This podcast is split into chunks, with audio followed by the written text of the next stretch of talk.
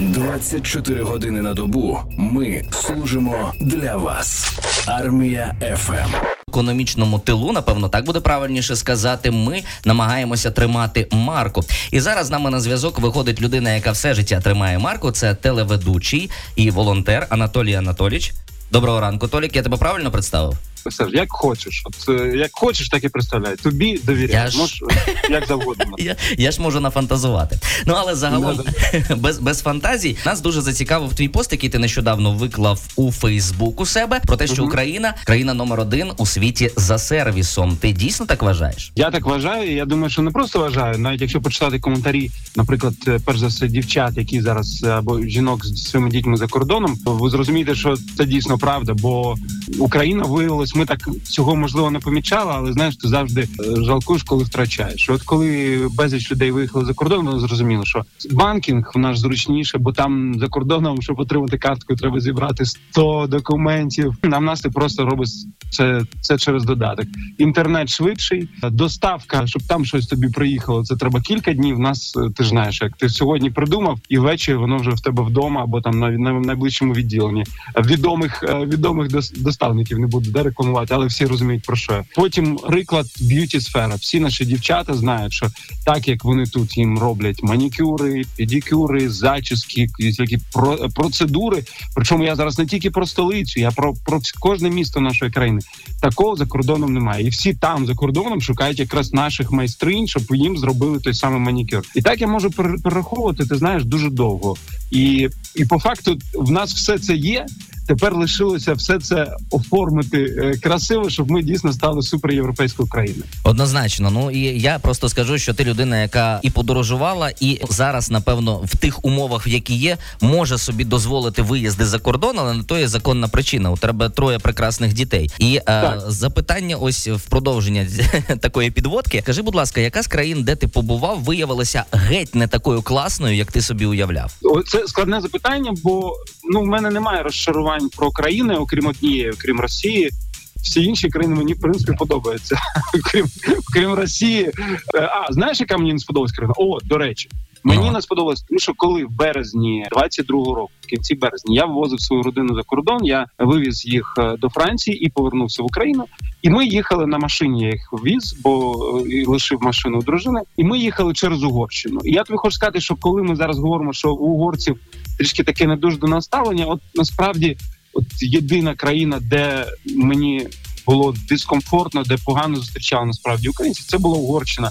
Ну тут я думаю, питання все таки в е, керівництві країни в пропаганді. Можливо, це також за все. Це класна, чудова країна е, з культурою своєю і так далі. А от принаймні, е, якщо казати про Європу, це тут точно Угорщина, країна, яка мені.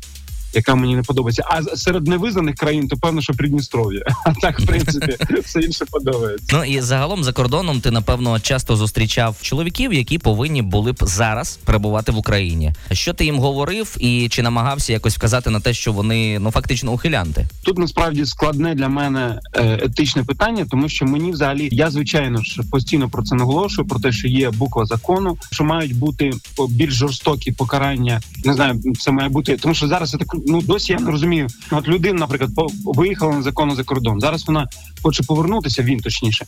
І що йому за це буде? Я там чув про якісь штрафи. Тобто я досі не розумію процедуру, як в нас держава буде це контролювати. Але ти розумієш, чому ну моя якби не те, що біда, а в тому, що я я ж можу виїжджати за кордон, і мені і, і от і, і мені складно, якби я цим зрозуміло, що користуюсь виключно в цілях гуманітарних, тобто так поїхати, типу, відпочити, я собі не можу дозволити морально. Хоча я міг би зараз взяти своє посвідчення багатодітного батька і вже там десь подорожувати за кордоном. Але я розумію, що це якби ну м'яко кажучи, не на часі. І по-друге, мені здається, дивно таким користуватися. Ну заради просто там не знаю своєї насолоди зараз. Переможемо, будемо потім мандрувати, будемо жити як, як раніше, тільки краще. Мгм. А от що стосовно тих, хто все таки виїхав незаконно, я звичайно проти цього. Я вважаю, що має бути е, більш чітке законодавство з цього приводу. Особливо мене обурює, я тобі чесно скажу, е, блогери, які ще й знімають про це відео, як вони там, от пам'ятаєш нещодавно, як, Мгм. як вони там перепливали річку в, на кордоні з Румунією. Ну тобто вказують, Вони як там- порушити закон прямим Так, це взагалі капець. А я ще тобі скажу більше. Є ще навіть блогери великі, яких велика аудиторія, які е, прям розповідають, як як, як втекти з країни. Це звичайно ганебно. Я звичайно проти цього. І я думаю, що тут має бути в нас на законодавчому рівні більш більш чіткий підхід до цього питання. Розуміло. Ну і наостанок нашої розмови хочеться почути твої побажання нашим захисникам і захисницям, які зараз чують армію ФМ і е, боронять нашу країну ось якраз на фронті. Слухай, ти зараз це кажеш. в мене знову мурашки по тілу, тому що я розумію, що все, що зараз у нас відбувається в нашому житті, підпорядковано нашим військовим. Я думаю, що важливо, щоб вони про це не забували, щоб вони знали, що от ми прокидаємося, тут був сніг да на днях.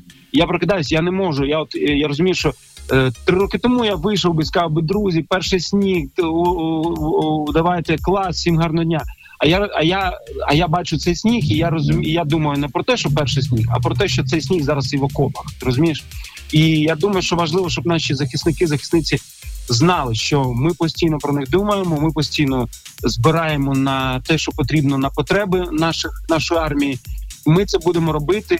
Ми будемо робити і надалі. І звичайно, хотів би закликати і до цивільних звернутися, не соромтеся, дякувати нашим військовим, нагадувати їм про їхню важливість зараз, тому що воно так знаєте, до війни страшне слово, але звикають. От я хочу, щоб ми не звикали, щоб щоб у нас були ці відчуття до наших військових, які були пам'ятаєте в перші тижні, коли ми е, коли ми просто готові були обійняти кожного. От ми зараз маємо з цим відчуттям далі працювати. Однозначно, щира правда. Дякуємо тобі.